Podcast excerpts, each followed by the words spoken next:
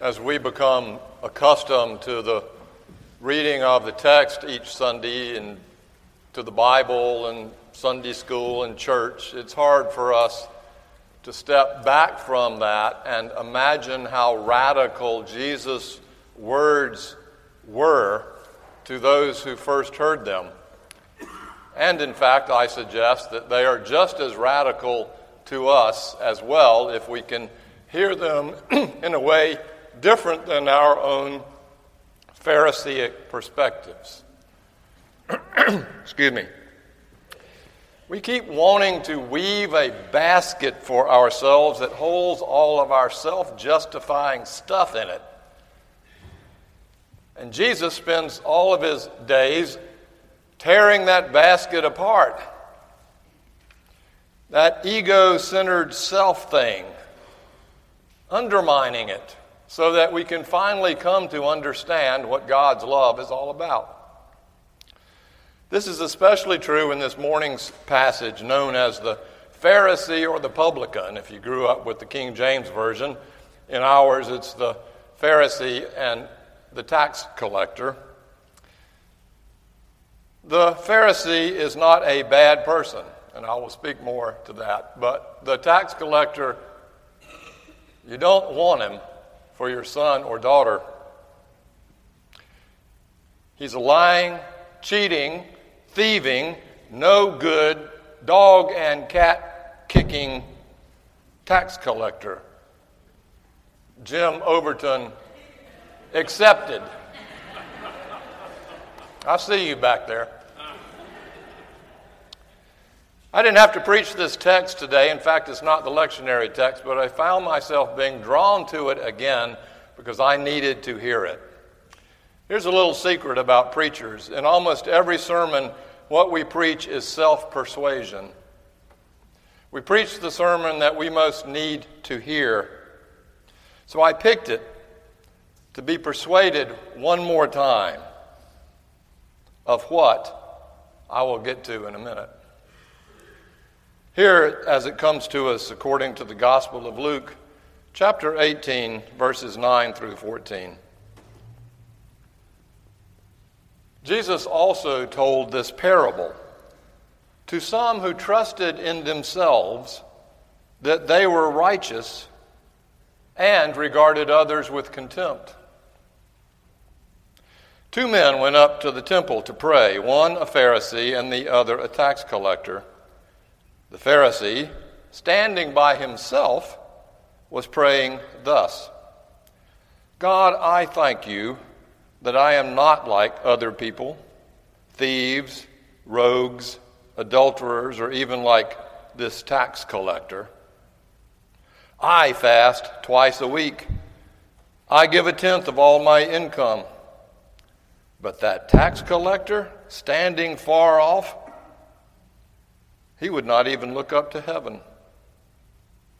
He was instead beating his breast and saying, God, be merciful to me, a sinner.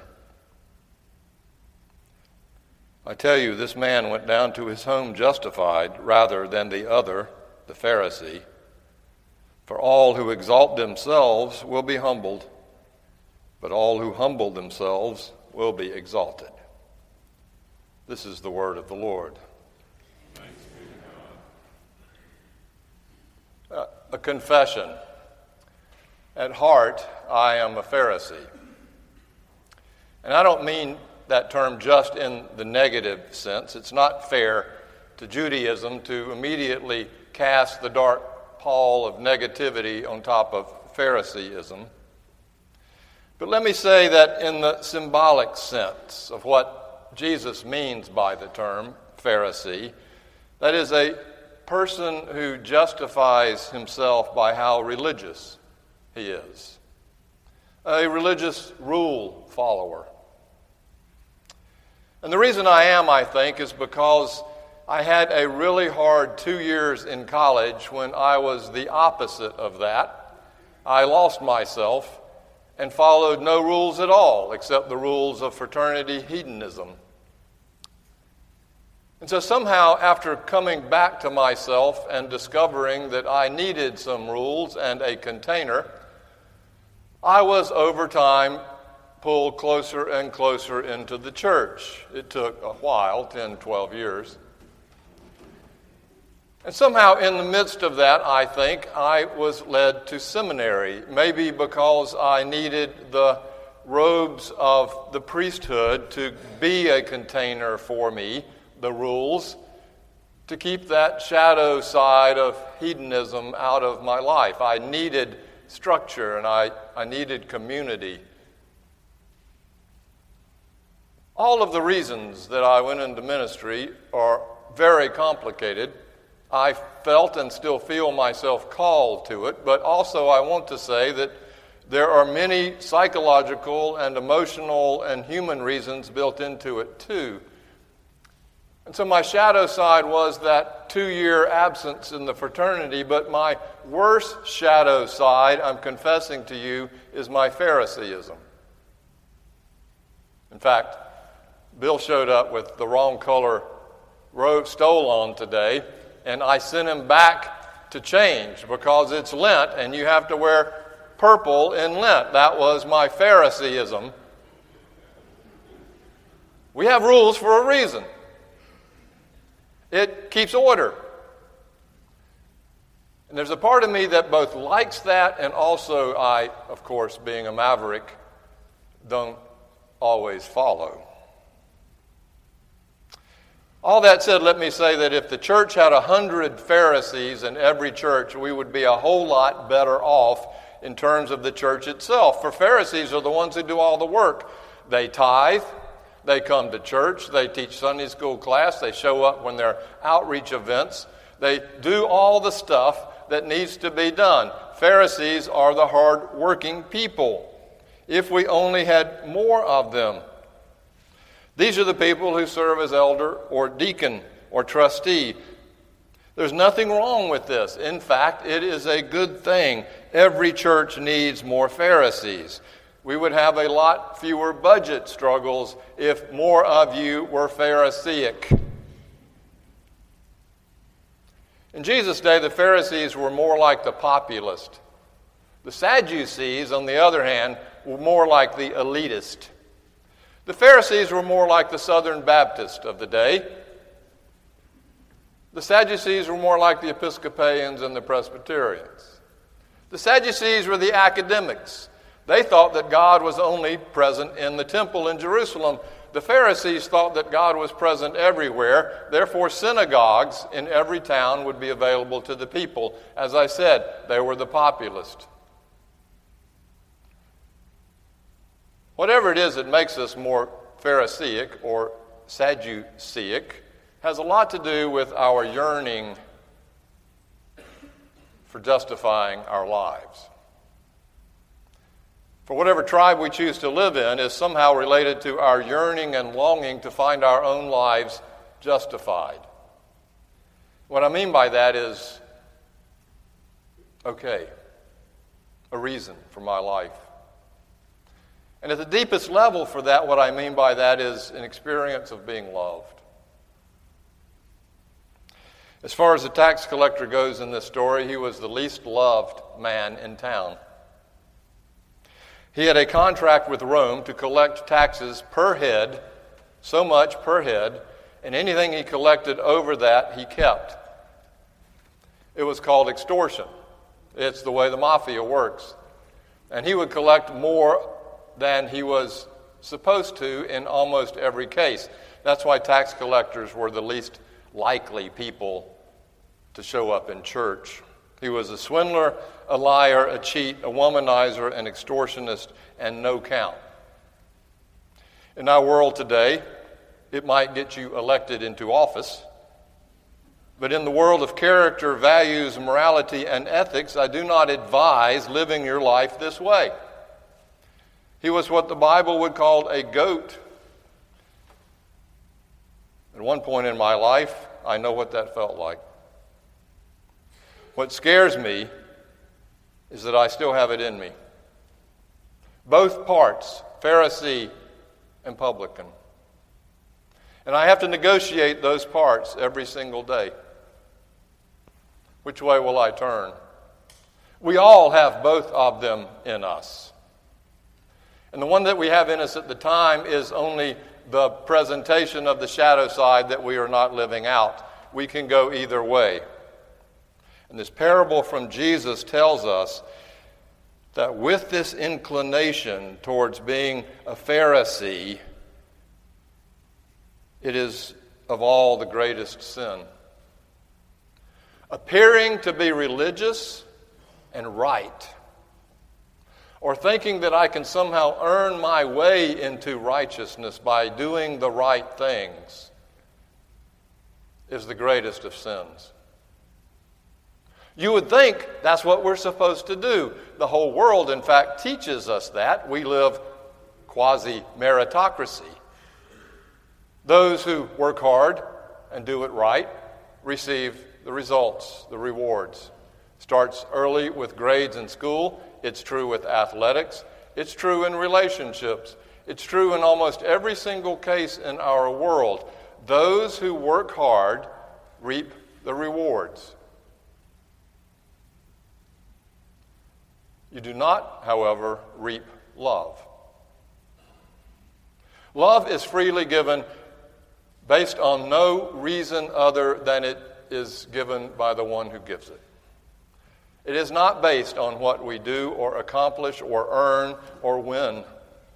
It is not based on our grade point average or who our folks are or what I do in this world to make the world a better place. None of that. Love is simply freely given. To say that love is unconditional is superfluous. It's either unconditional or it's not love. All love is unconditional, it is freely given by the one who gives it.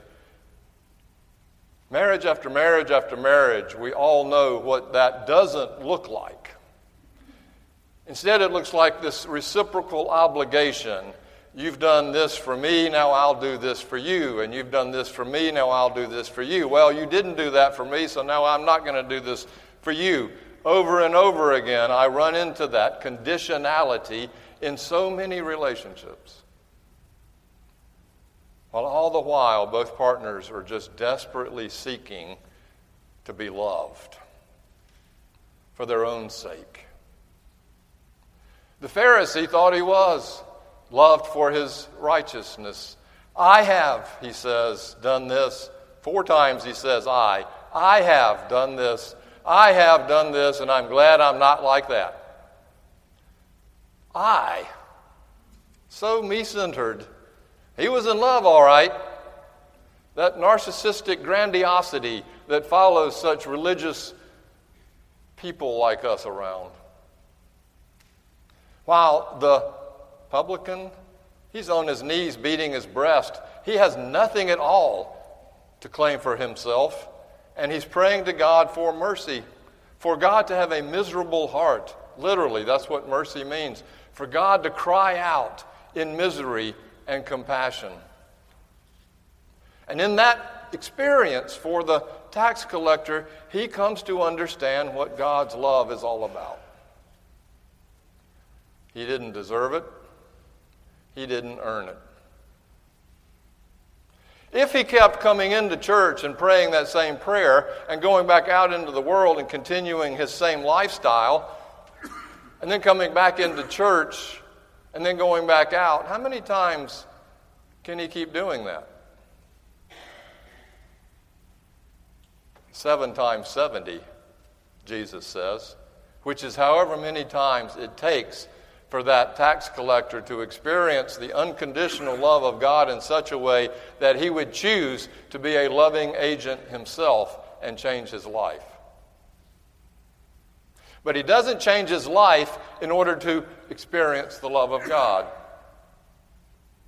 And how many times is the, is the Pharisee going to stand up in church and, and beat his breast of, look at me, look at me, look at me, and what a good man I am? And he can still keep coming back to as many times as it takes before he finally comes to see that it's not about him, it's about God. I wonder if churches on a continuum are more like either tax collector churches, publican churches, or Pharisee churches. And we mainline liberals, they call us. We mainline Episcopalians and Methodists and Lutherans and Presbyterians. I got to tell you, we like to think that we're more like the publican on our knees accepting God's grace, but we stand over in great judgment about those other churches, those evangelical churches, those more fundamentalist. I'm sure glad I'm not like one of those. We all have it in us. And the sadness about it is that all of that stuff that we do is simply for one reason, and that is to find the thing that we most long for, and that is the love of God. And the very thing that we're doing to find it is the very thing that keeps us from experiencing it. That is the deepest part of us. The deepest part is longing to experience this unconditional love of God. And the irony is, it's already here. It is so completely here with us that there's nothing we can do to add to it. We can't even do anything to subtract from it. We can't do anything to earn it. We can't do anything to get rid of it. It is completely here with us, first in the image of God that we are created with at birth. And secondly, in the narrative and the story of God's presence with us as we claim in Jesus Christ. And thirdly, in the tradition of the church and the community of believers who express and offer that unconditional love to each other, supposedly. Not in any self righteous way, but in a simply loving way. There's nothing we can do to have any more of it than we already have. All needs to be done is for us to throw up our hands fall on our knees and open ourselves up to it. Whatever church we are on the continuum of Pharisee or publican, may God have mercy on us, as God surely does. Riverside has elders and deacons who made their confession of faith to us at our session meeting Wednesday night, who understand this in ways I cannot express. For in almost every single case, their confession to us was of an experience of God's love and grace when they had done nothing to deserve receiving it. It's not based on their extreme religiosity on their intellect, on their wealth, on what college they went to or didn't. It's not based on how many good things they do in the world. Every single confession was in some way a confession of God's grace to them when they least expected or deserved it. And that's what this church is about. We must always remember that because we tend toward Phariseeism. All our good works, all our social justice, all our quasi liberalism, all good stuff. But if we're doing it because we think we're going to receive God's love and mercy for it, no chance. It's already here. So completely here, it is full out, spilling over. It cannot be contained.